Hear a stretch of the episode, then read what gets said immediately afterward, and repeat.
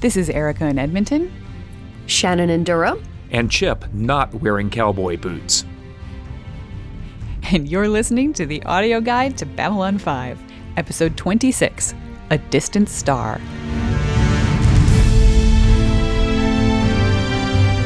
I'm just saying, I think that cowboy boots are probably against the uniform code. That's the point. Oh, yes. mm-hmm. He's out on the rim. You can be a rebel. You can wear cowboy boots on your spaceship if you want.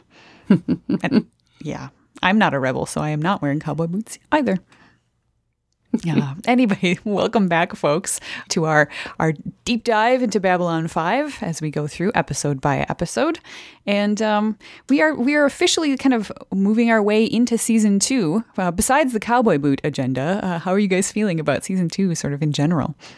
I'm enjoying. Uh, I'm enjoying that we're still taking care to continue expanding our characters and our knowledge of the characters, uh, even as we get into deeper in the plot and the story.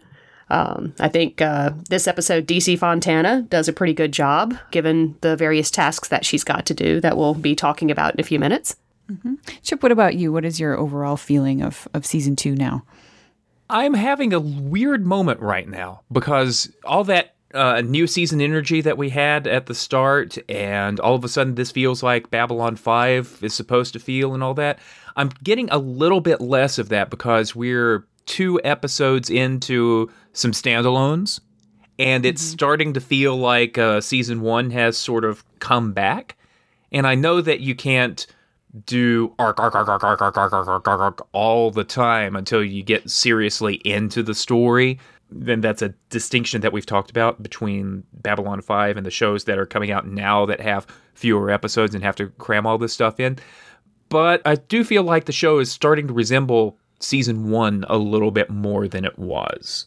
I, I don't know that I agree with that. Um, yes, we have standalone a plots or and maybe even standalone B plots, but I feel like there's more stuff being dropped in that is going to get woven into the major arc. Uh, season one, we definitely had episodes where hardly anything that was coming in the future was referenced, and we had to really dig and look for connections.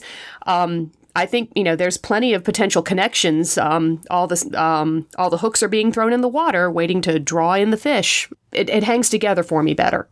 Yeah, I think for me, it's it's I can see what you mean, Chip, by the feeling of, of season one because it is kind of a more I don't want to say throwaway, but but standalone, yeah, episode. But I don't know. I just I feel like it somehow has like a, a colorful blanket thrown over it, or it sparkles more or something. So it it it does feel like like it's standing on its own, but there's a little bit more tension and excitement sort of weaved in with the standalone things. And and I don't even think that that's just a function of the the B plot with the the creepy space crabs that we still don't understand yet. I think it's it's just I don't know. There's something in the air. And maybe that's just me reading into it because I'm excited about continuing, but I don't know. I will say that this is the first time that I've ever heard uh, Babylon 5 referred to as a sparkly blanket.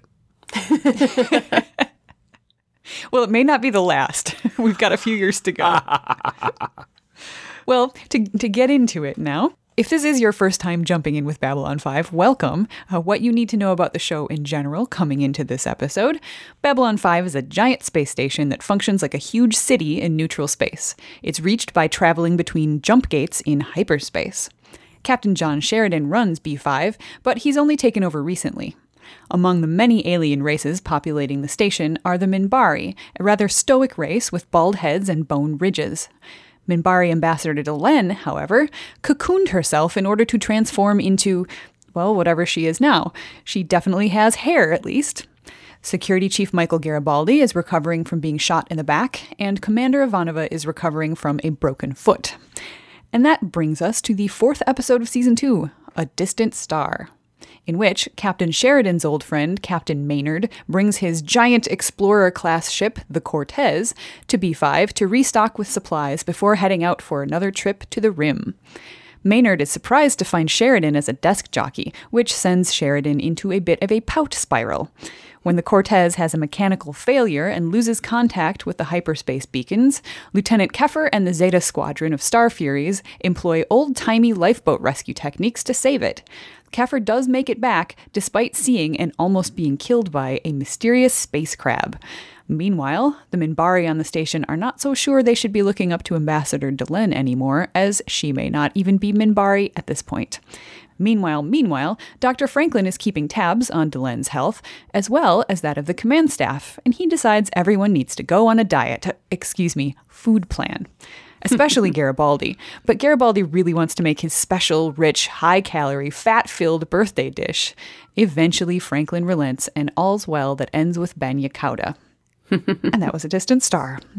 And every time I watch that story, I get so hungry, and I've still never actually tried bagna cauda, and I, I really, really need to one of these days. Uh, they stopped. yeah, I heard the word anchovies, and I was like, nope, nope, nope. Oh no, sounds Yeah. good to me. I'm I'm still in. oh well.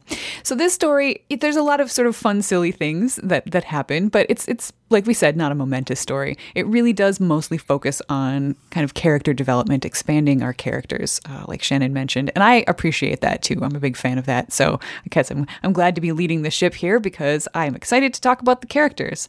Uh, and first, I would like to start by talking about our guest star Russ Tamblyn as uh, as Captain Maynard. I will admit my bias right up front here. I was hugely excited to see him the first time I saw this episode and every time since because I'm a big Twin Peaks fan and he played Dr. Jacoby on Twin Peaks, whom I loved. And this character really isn't terribly far from Dr. Jacoby in some ways, so I just kind of enjoyed the experience of seeing him on screen acting a little bit quirky. Um, and it, it's worth mentioning that uh, that Russ Tamblyn is also the father of Amber Tamblyn, whom I really loved on Joan of Arcadia. Um, apparently, she was on House later as well. So uh, that just gave me some extra excitement about this episode. I seem to remember Chip at one point saying something about how he wasn't looking forward to Russ Tamblyn. Chip, how did this go for you? I was about to. I was afraid that you were about to take an accusatory tone with that question. I don't know. Um, he wasn't as bad as I feared. Um, let me explain that. I've always had an issue with people, guys especially, with this sort of braggadocio about them. There's this sort of this. I'm an alpha male, and I'm um, and I'm super confident. I'm going to make fun of you a little bit. I've got issues going back all the way to elementary school about that sort of thing. And um, Captain Maynard is somewhat that kind of a character. He's a he's a space cowboy, and I I, I just I just have bits of issues about that that could probably be solved through therapy and becoming more assertive in my personal life. um, that said, he is believable. He, for the most part, um, cowboy boots notwithstanding, I just thought that that was kind of really goofy. It, it- it- what what are you? Are you in Earth Force or are you the 4077th Mash? I'm not sure. Where's your Where's your bathrobe, uh, Captain? It's your it's his shorthand. Yeah, it's it's it's the it's JMS or DC Fontana's or Joe Johnston's shorthand. I don't think it's a I don't think it's human shorthand. I don't buy it. No, sir. No, ma'am. that said, uh, long-winded way of saying um, I did warm to him as the episode goes. Uh, I do like that he goes from the beginning of his visit to Babylon 5, where he's just sort of casually, not meanly, but not sensitively either, sort of uh, poking fun at Sheridan for having gotten a desk job. To when he's about to leave the the station and the Cortez is about to go off and get lost, uh, he actually turns the tables and says, "You know, uh, I've got bureaucratic meaninglessness and uh, boring days on my ship too, and paperwork and all that stuff, and you may actually be making a difference." And that warmed me to the character a lot. Yeah, I, I, I like hearing you say good things about it, even though you, you started with a, a little bit. Because honestly, I was just so clouded by my joy at seeing him that I really had trouble looking at his character with any kind of a critical eye. Shannon, how did you feel about uh, about Captain Maynard? Um, I thought he did a pretty good job overall. I liked that there were things that they were able to do visually, subtly to create a real character very quickly. The cowboy boots, yes, That's not subtle. Sorry, I'll, I'll, I'm quiet. I'm muting now. it was subtle enough. Um, but also the fact that he apparently, whenever he was drinking, it was always out of a water bottle. You know, it's like you know he wasn't drinking cocktails or drinking. You know, it's in the opening shot. He's got a water bottle in his hand when he tells his officer to send the message, and then in Sheridan's quarters, Sheridan's drinking his clear continuity uh, alcoholic beverage, but he's got another little water bottle. So you know that, that was something that leapt out at me a little bit. Like this is a guy who's going to keep a clear head at all times. Who knows? But you know, like I said, it sort of added a bit to him. I also really liked how in general, um, some of his reactions struck me as accurate or appropriate. Uh, when Delenn comes up to to ask Sheridan about the meeting, Maynard's very first reaction is he stiffens and he's like, "Ooh, Minbari. You know, it, it's his instinctual, immediate back off for somebody of his age who lived through the Earth Minbari War. Um, but he stays polite. You know, she makes her request, and Sheridan is obviously being very friendly to her, so he gradually dials down his initial reaction to be more polite because he realizes this is not his territory and he doesn't have a say so in this. So I liked little subtle things like that uh, that really helped along.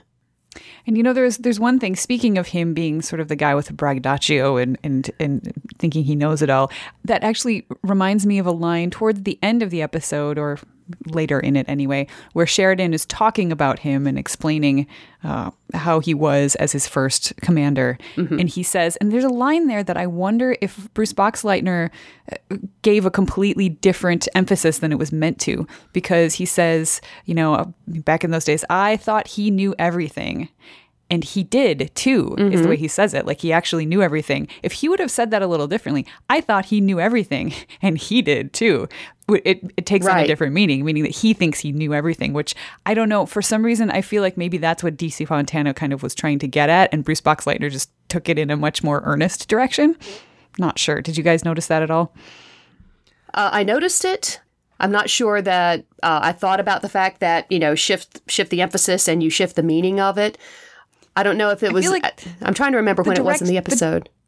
The direction uh, for this one was Stephen characterized it as a bit pedestrian. Yes, very and much. I, I completely, completely agree. So I just wonder sometimes when when we we get you know line readings that are a little off. That there was one we had talked about a few episodes ago uh, that Sheridan had kind of kind of done weirdly, but that was in the middle of a very long tracking shot through a gazillion corridors. So it makes sense that they wouldn't go back and do that one over again. Just like there's a, another tracking shot through the corridors in this where the focus goes completely out for a while and then comes back in. And yeah, I mean, that was a really long take. So I guess they just didn't have time to try it again. Um, so I just, I wonder if this is a, a direction thing more than an, an acting choice. I don't know. Possibly. Could be. I noticed one thing that um, one of our commenters was complaining from uh, back in Revelations about um, Sheridan's sister calling him Johnny. She, he, the the person didn't really care for. I, they, if I remember correctly, they felt it was sort of belittling the character in some way. Like, why would you call a grown man Johnny? Uh, Maynard does it here too. So apparently, it was something of a standard nickname for Sheridan when he was younger. So Yep. Noticed and that. yeah, that never never bothered me. Well, speaking of Sheridan, let's let's talk about him. How did you guys feel about his sort of turnaround? I mean, for the first few episodes, he seems pretty wide-eyed and eager to to get to work and, and do things, and and then suddenly Maynard shows up and says, "Hey, you're a desk jockey, ha ha ha." Um, and and then very next scene, he's just Mr. Pouty Pants with Garibaldi. Did that did that work for you? Did it seem okay, or was it too sudden? Chip, what do you think? vividly well. I thought that that was really good. Sheridan is being reintroduced to who he used to be just like a couple of months ago. And you know, he used to be out on on the rim with the Agamemnon. Captain Maynard's even further out uh, on the Cortez. You know, this is uh, this is I don't know that it's sort of alpha male, beta male stuff going on here, but at a time when the shiny has worn off a little bit and mm-hmm. the painful this happens in any new job. You go you go into the new job and you're excited to make a new beginning. You've got a sense of purpose. You're here for a reason and you're going to make the best of it. And then the shiny wears off and then you get somebody who actually tells you that I never figured for you to be a desk jockey and that's its come down. That is a, that is a genuine come down. So I bought it, and I loved the way, for the most part, that uh, Bruce Boxleitner played it because uh, he is absolutely peevish. I mean, he's biting Garibaldi's head off over this stuff, and he does the same thing to Ivanova a little bit later. And um, it's something completely new. It's something that Garibaldi's not really prepared for because he doesn't know Sheridan. Um, when we'll talk about Ivanova a little later, but I love her reaction to it. But Garibaldi's just, I mean, Sheridan's just having a bad day, and he's taking it out on the people around him, and that is very believable to me. Yeah, what I liked was this was the right time for this to happen, I think. Uh, we've had a few episodes in. Very first episode, Sheridan was questioning whether he was the right man for the job. And rightly so, you know, with things happening with the Minbari and would they have happened if he hadn't been there. Now he's questioning whether, thanks to Maynard throwing it in his face essentially, is this the right job for him? So it's time for this. It's it's a good thing to continue the character development, and I really liked it as well. I, I think Sheridan's uh, reactions, you know, like you said, to Garibaldi, trying to eliminate all of these petty little things that represent the downside of the job that he's discovering. Um, and I also like that um, between, I think, Ivanova sort of stopping him in his tracks with her discussion, and then Delenn going philosophical on him at the end, uh, along with being able to successfully rescue the Cortez. That sort of reinvigorates him a bit. Uh, as we see, he goes and like clears his desk and gets everything taken care of, and feels like he's in the right place again.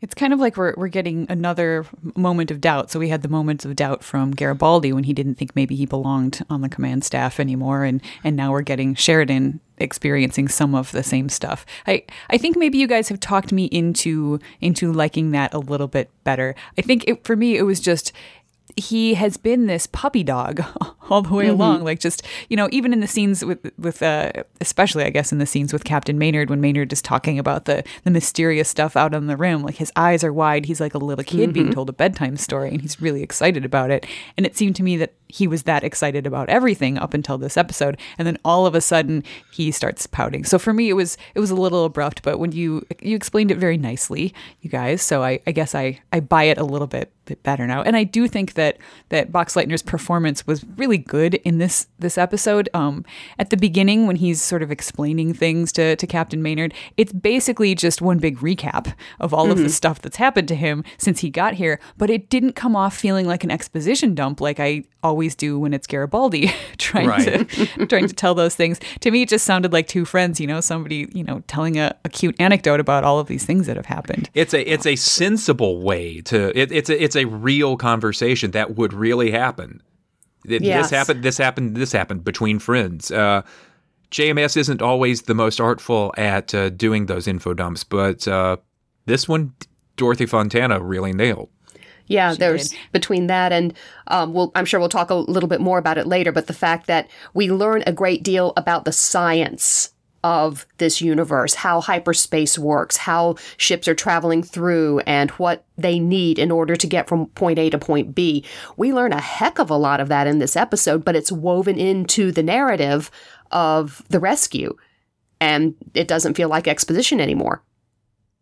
Yeah, I think uh, I want to give props to DC Fontana because this was this was really solid. And you know, I'm thinking that maybe one of the secrets to having an exposition dump that doesn't feel like an exposition dump is to have the character who's dumping the exposition talking to a character that would have no way of knowing that information. I think some of the problems I've had in previous scenes with Garibaldi is he's talking to one of the other people on crew hmm. who already know this stuff and he's just, you know, as you know, Bob, hashing it out. Yeah, recapping mm-hmm. it in this case, you know, Maynard's been out on the rim for a while. There's no way he's going to know any of that, and mm-hmm. and you know, Maynard knows a lot about about the science of of hyperspace and building jump gates and stuff, and and Sheridan probably wouldn't. So it it goes back and forth pretty nicely.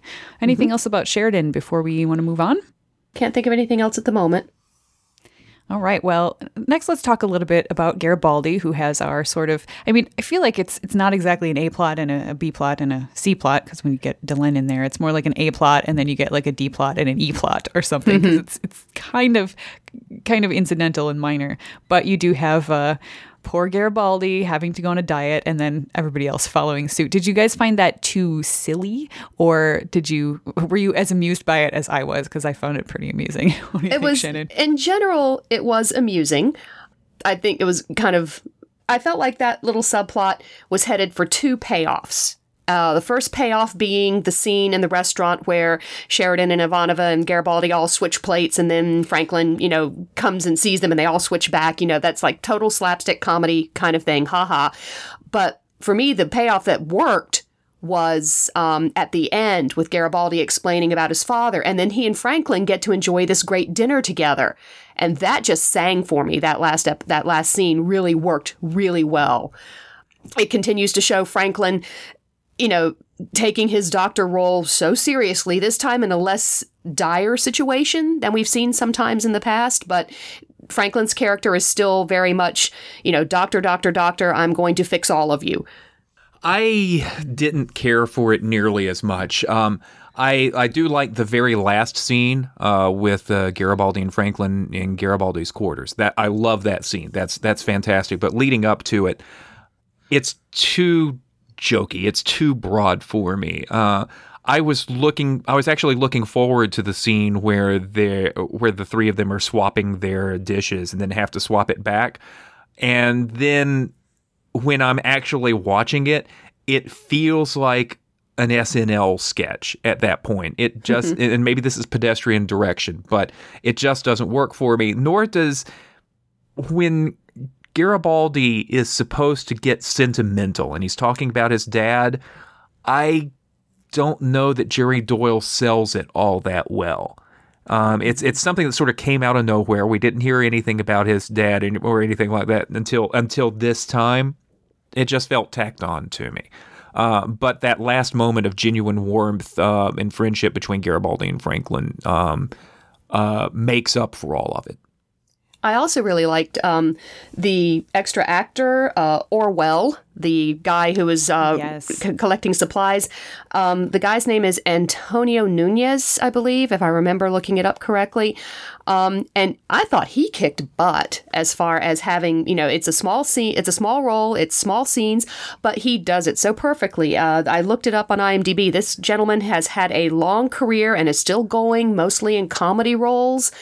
Um, I and I thought he did a fantastic job. A rare triumph for extra casting in Babylon 5. I know he was amazing. I just like I was I was writing him in my notes immediately because he was so mm-hmm. good. And then Steven is just like, I like this guy. He's real. I liked his performance. So yeah, thumbs up all around for Yes. Orwell there. Compare that to every single extra on the Cortez. Yeah, oh, that pilot guy or who whatever he was. the who was navigator just- type. Yeah, oh my he was yelling. You've got you've got Maynard, you know, Russ Tamblyn standing right there, and he's elevating his voice a little bit because it's a tense situation and it's supposed to be loud. And then you have this actor standing right next to him, yelling back in his face at twice the volume. It's just like, Yeah. it's- Were there oh, I- were, were I they get he was expecting that there was going to be more foley in the background? Were they expecting more chaos than the director and the sound Actually- designers actually delivered? actually the, You can't- the the funny thing was JMS actually complained about that on the Lurkers Guide. Oh, really? All he had wanted was some sparks and some smoke, and he told the person who was in charge of the special effects this. But the day they filmed, JMS was elsewhere handling something else, and the guy goes full out with big sparks and flames. There weren't supposed to be flames in the background originally. So, you know, JMS complained about that. So I don't know if, you know, the actors were prepared for that much and that may be why, but it, what got me is the guy was obviously trying to convey panic stricken, but it just came across as way too much caffeine and jitters. It, it just, he didn't sell it. Yeah, and I can't give I can't give him uh, the benefit of the doubt for the foley because I mean when you're acting in a scene with another person, you need to pitch your performance to match the performance of that other person, and he was so much larger than Russ Tamblyn was that it just absolutely didn't work. If they would have both been at that level, then I would have been like, oh, they should have put more foley in. Um, but if they would have both been at Russ Tamblyn's level, I would have been, hmm, this is fine. That would have worked. So, sorry, sorry, extra random fellow Yeah, but like I said, it was generally most of the the Cortez staff just felt off key or off time. Like when um, they get the news that the Babylon that the fighter has found him and Babylon 5 is able to rescue them. And there's this one woman in the background and she breaks out into this huge smile about a second and a half too soon to have actually heard that, you know, it's just, it, you know, it all felt a little bit off. Oh boy. Well, they can't all be winners, unfortunately. no. Let's let's let's move on to uh, a, a, a different part of the uh, the show with a very different different tenor, and that would be Delenn. We've got the little Delenn plot with the Minbari Not so sure that they should be following her, and um, I mean, she's certainly still acting like a Minbari because she's not giving them any information. She's just saying, uh, you know, um, what is what is the line about obedience? Um, I have it in my notes somewhere. Something Uh, like under- under. Understanding understanding is is not, not- required, only obedience. That's- I mean, uh, from an outside view, she seems pretty Minbari to me, but they uh, they may not be buying it. And no, and they're not, and that's really fascinating because uh, the Minbari is like, uh, no, I'm not sure that I buy this. I'm not sure that I buy you. You don't don't give me this obedience is required stuff because I'm not sure you're who you say you are anymore. Um, and that catches Delenn flat-footed. In, in Revelations, when we last saw her, uh, she didn't act any differently from sh- the way she acted in the entirety of season one. She had authority. She was comfortable in her position of power and all this stuff. And she starts that. And that's such a really good performance this time because she starts doing the same thing and she doesn't know what to do in the face of just this little bit of defiance. She's un- she's a little more unsure of herself. And, and as we get through the rest of the episode then, you know, she's she's not comfortable with being poked and prodded by Franklin. Um, she tries to recapture her equilibrium with the other Minbari, and she sort of loses that. By the end of the episode, she's having a rather more open conversation with Sheridan than she did a lot of the times with Sinclair because she'd al- she always still had this sort of I'm Minbari, I'm secretly Grey Council. She's more humble when um, she catches uh, Sheridan in the Zen Garden. Yeah, there's actually uh, in that scene with him while they're walking, and she says to him, "The universe knows what it's doing." The look on her face says she's doubting that, um, or at least She's you know, trying to convince herself. It's going to turn Yeah. Mm-hmm, exactly, and that is Yeah. definitely not the kind of thing that we have been seeing from Delenn before her change. Mm-hmm. Shannon, what do you think about Delenn here? Um, like you said, this is you know now that the no, now that the novelty of actually having gone through this process is over, she's now got to start dealing with the fallout.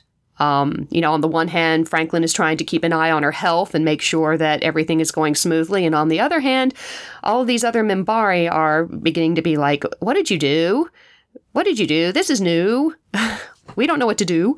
So again, kind of like with Sheridan arriving to a point to question whether um, the job is a good fit for him, Delenn is arriving at the point where she's questioning a bit. You know, okay, I've I've jumped through this hoop and I can't go back. Um, what the heck am I going to do now? So there, we we see some of that in her this episode, and I think that's appropriate. Yeah, and I think maybe Sheridan responded a little bit to that too. There's sort of a resonance between both of them kind of being in the same place because after the after their conversation, he has sort of a, you know, a half dreamy nodding, you know. She's she's I can't remember the exact line, but something about how um, a good long conversation with her is, is, is a good thing or something when he's talking to Ivanova at the very end. I, I liked that reaction. Mm-hmm. And speaking of Ivanova, um, that was another point where Stephen piped up during the uh, during the episode when Ivanova asks Sheridan what is going on with him, and you know, would you like to talk about it? Which I thought was really neat. That's very much cementing home the idea that Ivanova and Sheridan have you know a, a shared past and they know each other previously. So she asks him, "Do you want to talk about it?" And you know, then he goes off on his "I command starships, not cities in space" rant, which which I thought was very very good. But then you know, she gives it back to him, and Stephen just said, "Nice work, Ivanova," under his breath. So Yeah. so I think he really appreciated that scene. Did you guys uh, punch the air as well? This I- is fantastic. This is the episode in which Susan Ivanova comes into her own. And it, that, that, that sort of surprises me to say this because it's she's not the focal point or, uh, of any of this. But, you know, she's been promoted, she's settled into that.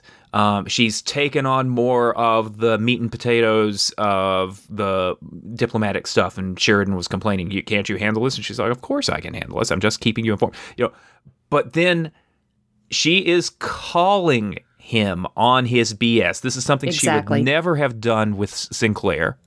She was not that com- she was not comfortable enough with him, and she's comfortable enough with Sheridan, but also he's been there long enough, and she's very much aware of her role as the second in command. That up with this, I will not put. You are being a child. If there is a mm-hmm. problem here, you need to fix it. She is now in a position where she has she feels comfortable and assertive enough to lay that down. And it is it is fantastic. It is one of her best performances so far. And she does it twice, not just in that conversation over the different ambassadorial staff things, but later on when they are waiting to try and hear from the fighters whether they found the Cortez. And Sheridan's first instinct is to tell her that she should take a break. I mean, she's got a broken foot, maybe she's been on deck longer, and she's immediately like, uh uh-uh, uh. i am sticking it out too. You're staying, I'm staying. So she does it in Why a couple of different you take a ways. break? Yeah. So Yeah, I mean, and, and she and it's not just it, it's not just her saying her, her standing up for herself in terms of her own stamina and all of this stuff, but she is again uh, calling Sheridan on his attitude. Hmm. Yeah, and you know, I like I like the fact that we have gotten to this point organically because yeah, she wouldn't have sort of done these things before and we really I feel like we've seen her blossom as a character so to speak because you know she was had her hair up all the time in, in previous episodes like way back at the beginning of season one. Mm-hmm. She was much more stiff and formal and slowly but surely we've seen her hair down more often. We've seen her relax with her coworkers and and then you know now she's been promoted and she does a, a good job with the whole you know green scarf purple scarf thing and and she really is at a point here where it makes sense for this character to be more forthright and stand up for herself and also you know call the boss on his bs a little bit so i, I love that we have gotten to this point the way that we have gotten here It's what I keep coming back to: characters acting like grown-ups. Um, and this is and this is great. Even as slapsticky as the diet or the food plan stuff is, you see push and pull between all of the characters. You know, I don't like what you're doing. Well, I don't like what you're doing. You know, it's this sort of back and forth thing. And they're all sort of, you know, Franklin's operating from his position of you know, legi- of legitimate authority, you know, as a doctor, and he's being all doctory.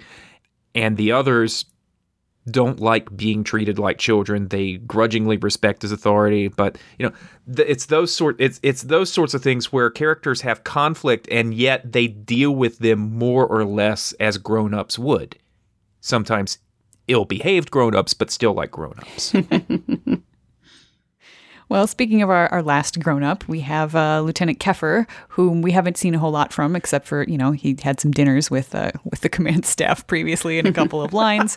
Um, but here he here he has a, a much bigger role. He he's you know part of Zeta Squadron that has to go out and, and rescue the Cortez, and then it is it is he has now seen this crazy space crab thing out in in the void in the middle of nowhere, and I you know I have said in the past that I'm not a big fan of his. However, I really do like uh, from a character standpoint, I love the idea that he was smart enough to shoot in one direction as the Star Fury is spinning to, to Yeah. show the Cortez which way to go. I just I love that touch. So Yeah, he I- has won me back a little bit. Yeah. I really thought that both, you know, give us a little more of the character. He's not just, you know, a dumb space pilot. He's clever enough to think of that. He's clever enough to triangulate from the second sighting of the of the crab ship uh, which way he ought to go. So I like the fact that he's shown that he's not just a stupid mouthy pilot.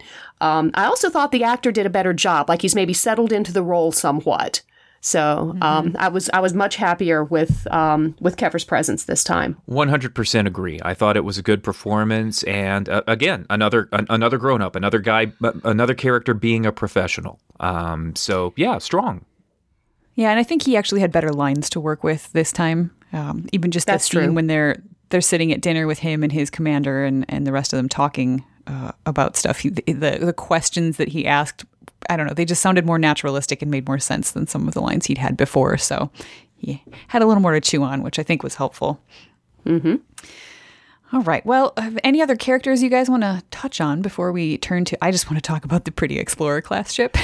Let's talk about the Cortez. Yes. Pretty graphics. Oh, it's it is not only gorgeous, but it has its own theme. As soon as it was shown and that the you know the music started up for it, I that that little bit of music actually reminded me of some of the music in Dune, David Lynch's Dune, for some reason. Um, so I don't I don't know why, but that it made it feel all the more majestic to me every time it came on. And and Steven actually said, you know, when they play this theme every time they show the Cortez, it feels like there's another show that Captain Maynard is the star of, and this is just a crossover episode. So we're getting a little bits of it. That's a good. That's a good way of looking at it. Yeah. Um, there's enough there. Aside from the fact that it, yes, it's yet another redress of CNC to uh, be the uh, to be the deck of a ship and that awful matte painting in the background in the one shot, uh, but uh, but yeah, it does feel like world building is happening here. Uh, uh, yet again, second season is really good about expanding the canvas of the show and showing us what happens. So now we have an idea of what Earth Force is doing out on the rim, and the design of the Cortez really reflects that. It's it's it's as It's huge. it's huge. It's as long as the space station. It is designed to be a self-sustaining community in space that's going to be all the way out there in the rim, uh, dropping jump gates and expanding the reach of the Earth Alliance and stuff like that. Um, it's solid. It is absolutely solid and fascinating. Yeah, I think that it's it, it in itself is just a great uh, uh, a great way to world build a little bit because we get all of that stuff about the jump gates, you know, because I never really thought like how where do they come from? Well, they have to be built, of course, and and now we know that.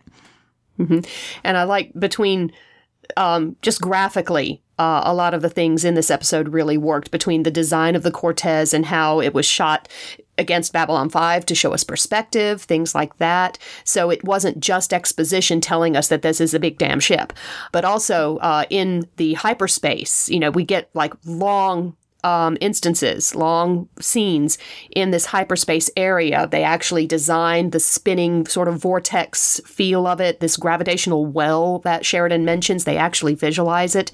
Um, it just opens up again world building you know we've got this um, it's kind of like when you're going through one of your computer games and you move into the next square and the next square lights up because now you can see so much more territory it's just like here's another light bulb and we've got yet more that we can chew on The neat thing about hyperspace in Babylon 5 is, you know, in Star Wars, hyperspace is just clouds and stuff like that. In Babylon 5, there is absolutely no reference point. Geometry does not work. Um, the background uh, is is completely wrong, and you can you can imagine ships getting lost in hyperspace. It makes it a little weird for me when you have moments like Keffer, you know, shooting in hyperspace, and that makes me wonder if you know physics would really allow that. But um, but yeah, uh, hyperspace is clearly scary, weird stuff, uh, and you've got to be a bit of a space cowboy to do it regularly, which makes uh, Russ Tamblyn's character all the more believable. So nice little, nice little uh, synergy between um, the CGI that Foundation Imaging provided here and uh, what the story is asking of us. Absolutely. Also, it's pretty. I mean, yes, I'm sure it would be very scary to be in it, but I really like the hyperspace scenes just because I think they're gorgeous. Um, so, except for then when we get a creepy giant space crab appearing, so that that seems to be the other thing that's in hyperspace that is that, to make it to make it scary. Um, I, I, you know, I, I don't know a whole lot to say about the, the space crab except that I just think it looks really, really cool and incredibly terrifying. And I think it works even better in this hyperspace environment than it did uh, when we saw them a couple of other times destroying Yeah. like, Narn ships and stuff. Yeah, this is the clearest look that we've kind of gotten at them. Um, The there was the attack on Quadrant Thirty Seven, um, and so we saw them silhouetted against the planet's surface and things like that. But we got some decent time. You know, there, there's that first flash when um, the fighter wing commander gets killed, when you don't see very much of the space crab at all. Uh, but Yeah, then it's just like a drive-by, like uh, Sigma 937 and Catherine Sakai. Yeah, uh, but then when Keffer sort of follows it and tries to get a reference point, we get to see much more of it, and it is ominous. It is absolutely ominous. It is a great design, and you can you can see, you know, the it, it just sort of justifies the reaction that uh, Captain Maynard has when he talks to uh, Sheridan about what he's seen out there on the rim and it builds as well for, for both of them. We've seen, you know, Maynard talks about having seen this thing. Now Keffer has witnessed this thing. And as Keffer said, you know, there was this newspaper article a couple of months ago about, you know, something living in hyperspace. And the screenshot is available on b5audioguide.com's Tumblr. So you can see all of these headlines that were planted back in season one. And here's one that's beginning to take root and start to grow. Is wow. something living in hyperspace? Yep. Yeah, and you know, it also justifies Keffer's sort of. I mean, he seems at the end to be very, very strong, strong, strong-willed in that he is going to figure out what the heck this thing is. And I, I think that that was another thing that I liked about the character. It gave him a little bit more purpose or backbone or something mm-hmm. like that to just feel so strongly about something rather than floating along with everybody else. Yeah. Well, is there anything else you guys want to touch on before we pop over into hyperspace? Or hyper here, I'm talking about hyperspace. pop through through the jump gate into spoiler space. I hope we don't end, end up in hyperspace. I think I'm good. I yeah, me too. I think that this is a this is a. I, w- I was not looking forward to the episode. It is not as good as I want it to be, but it was better than I remembered. And the you're right, Erica. The character stuff is what makes this a keeper. Here, here. All right. Well, we've got some homework for all of you guys for next time. We will be watching The Long Dark, so be sure to see that before the next time you join us. Um, but also, in the meantime, please visit us online at b5audioguide.com. Remember, we have threads both for spoiler phobes and for spoiler fanatics. So, depending on whether you've seen the show or not, there is a place for you to play and talk about the episodes. Please try to do that for us. And then also on Twitter and Tumblr, you can find us at B5 Audio Guide. So, until the next time, let's pop through into not hyper, but spoiler space.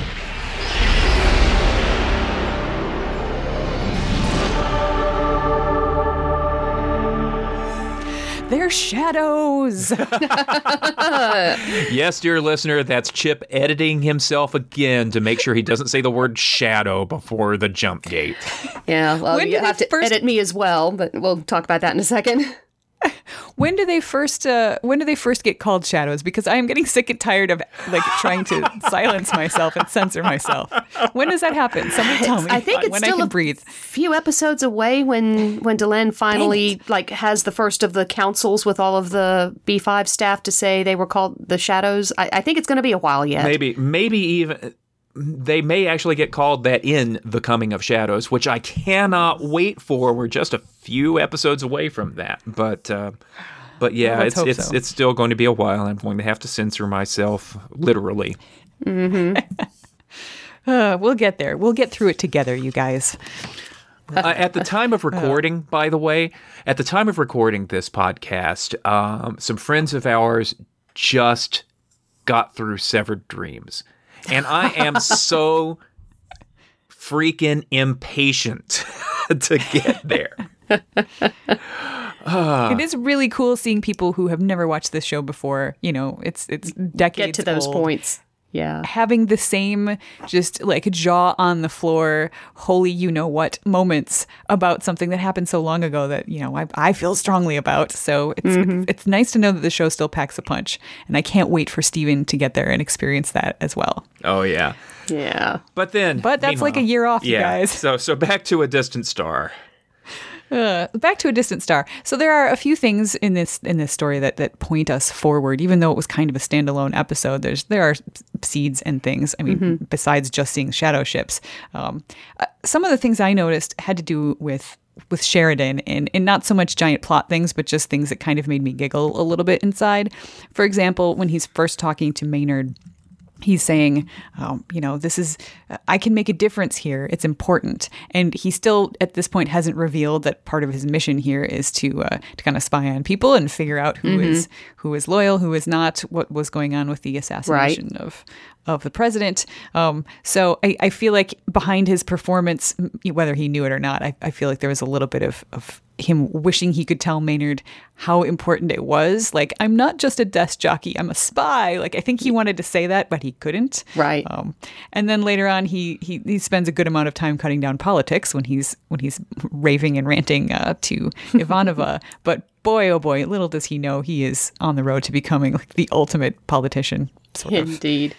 Yeah, I saw a little of that as well. I started talking in pre spoiler space. Chip's going to have to edit it out. Um, the conversation with Garibaldi right after he talks to Maynard, where part of it is he's a little bit peeved. Maynard has sort of shaken him up a bit and made him feel like he shouldn't be here after all. And so he doesn't want to deal with the petty stuff. But I also wondered if a little of that was sort of pushing Garibaldi a little more to his limits, trying to, you know, figure out these people figure out exactly you know what pushes them you know what getting them angry enough to react more naturally i wondered if there was a little of that in there i may be reading too much into it but it did cross my mind at the time He's canny enough to do something like that. I, I hadn't thought of it, but uh, I like that idea, and it is now part of my head canon. Thank you. you're welcome Um, I like uh, another uh, Sheridan bit. You know, Sheridan's not just going to become the super politician, but he's also going to become a super general. And, uh, and of course, in the real world, generals and politicians can be sometimes interchangeable. But um, when he's sending out the pilots to their deaths, uh, to to their potential deaths, and you know he is uh, he, he does think he's lost two, and his relief when Keffer makes it back is Yeah. uh, significant, and that's great. But um, just on I was on YouTube last night checking out different scenes from Babylon 5's history and I happened to watch the scene from The Long Night when Sheridan sends White Star 14 captained by Heisenberg excuse me uh, Bryan Cranston of Breaking Bad fame uh, when he sends that White Star on a suicide mission, knowing that they're going to die, and he's saying, you know, it's the it's it's the sort of same kind of feeling here. Uh, Sheridan asked the the Star Fury pilots uh, to be prepared to sacrifice their lives, and it's you know he in a couple of years he's going to ask the crew of that White Star to definitively sacrifice their lives. Um, so nice little echo there. I do like it. I, I do like it being demonstrated that Sheridan is a leader who has to make the tough calls sometimes. Yeah. Although one thing I kind of forgot to mention in pre-spoiler territory was that scene um, prepping for the rescue. I felt went on way too long. That was another bit of the direction that I just thought was not. I mean, his his performance was very good, and I I, I, I hadn't noticed that future echo before, and I really like that. Uh, but I still thought that the scene was, was a little on the long. A little too long, and that was the a fe- one a fe- point where they had to get the science in. I think that was the you know even though overall they did a really good job, this was the pivotal point where they had to make it clear just how hyperspace works. Um, so I don't know that they could have tightened it up or not. It could have used it if they could. I'm just not sure that they were able to. Yeah, and I'm going to assume that we had a lot more fighters involved than just the five or six that were supposed to come back. Um, that were going off in different directions in hyperspace looking for the Cortez because that was a lot of people in that circle in that conversation. And then it's like we're only talking about five or six ships at the end. So I've got to assume that my head headcanon is that the different fighter wings went off in different directions and once they figured out Or maybe a second wing was ready if the first wing got lost. maybe uh, but once they figured out that the Cortez where the Cortez was in the general direction all the others came home or something like that that's the only thought that I've got Or could have joined the line and made it longer. But I don't know. But they didn't. Yep. Well, speaking of the folks on that line, um, we've got Keffer, who here, as I mentioned before, we see the sort of the seeds of his obsession with the shadows, which of course eventually will lead to his doom. you're So- dead Zeta leader So yes, and then, Sorry. then later it's also sort of him that that that blows the lid off of this whole thing. And you know, is that the point where we get to start saying shadows? I can't remember, but But when he, yeah, when he gets the footage back and it gets put on on the news, yeah, Hmm. anything else that you guys noticed that's uh, coming from the future? I felt there were a lot of echoes. Uh, like this was the first appearance of some of the um, sort of things that'll get repeated throughout the episode. The the idea that the bar the Minbari never tell the whole truth. Um, I'm not sure if this is the very first time it's been stated so point blank. Um, this in the in the show, but you know we had you know Sheridan pointing out, you know she told us this, but the Minbari never tell you the whole truth. Um, that's something that will of course happen over and over again um, during the upcoming uh, shows, upcoming episodes and seasons. Um, also, this is I think sort of the first time we get the the in the right place at the right time. That's something else. That that sentiment is going to be revisited and echoed so many different ways um, in the upcoming uh, seasons two and three, especially. So mm-hmm. I felt that you know those those kinds of things thematic i guess is the word that these that these themes are really beginning to be brought forward and emphasized a little more yeah, I also like that we are getting very carefully introduced to the fact that the Minbari are distrustful of Delenn and that it's only going to get worse. But I, I like that it's seeded now before we get to the point where um, she gets thrown off of the Grey Council yeah, actually, talking about our, our friends getting excited about episodes down the road, when she was having that showdown, well, sort of showdown with the other Minbari, and he was saying, you know, I think maybe I should ask the Grey Council. In my head, I just see her smashing the, the stick over her knee and breaking the Grey Council, and I was just like, oh, it starts here. This is this is the beginning of, of that road. I mean, and maybe it started a while back when she sort of defied what they told her to do, but mm-hmm. um, you know, you can kind of draw a straight line, and it definitely goes through this episode. I think we're seeing more of Delenn's always had authority. I think throughout season one and this first and, and now in season two, but here I feel like there's a difference between authority and backbone. And I think we're beginning to see her having to develop that backbone to hold on to what she is trying to do and what she is trying to accomplish with the transformation and working with the Vorlons to try and combat the coming war with the shadows. That's a really like good that. point. That's a really good point because power and authority, um, there are different kinds of authority. There's moral authority, there's legitimate authority, which comes from the position that you hold and things like that. And Delenn's been coasting on legitimate authority, and it's been questioned for the first time. Mm-hmm. By the time she gets to the point where she is breaking the council, she will have that moral authority in spades yeah, I love the idea that we're seeing her develop that backbone. And I think everything we said in pre spoiler territory about just sort of the, the way she's been rocked back a little bit and the, her look of doubt when she's talking about the universe. Yeah, you're absolutely right. This is what we are seeing there are the growing pains of a backbone forming. That's exactly what's happening. Mm-hmm. Well, anything else you guys uh, can think of that you want to talk about that's spoilery, or should we just uh, head off to the rim? Uh, just a note in case you're wondering, you can go to the Lurker's Guide at uh, midwinter.com slash lurk and go to the page for this episode and you will find a recipe for bagna cauda. Seriously? Seriously. I'm so there. My birthday's coming up in a couple of months. I think maybe maybe it'll be a birthday dish for me. Mm. How does how does uh, Stephen stand on anchovies? No, they're they're meat. So so that's uh, a no so it'll be all mine. that's how that's how it works. All right. Well, on that uh, drool-worthy note, I think it's time for us to uh, to take our leave.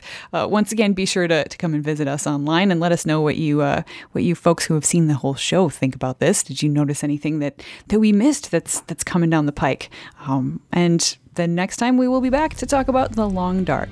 So until then, this is Erica in Edmonton, Shannon in Durham and Chip, still anti cowboy boots. and you've been listening to the audio guide to Babylon 5.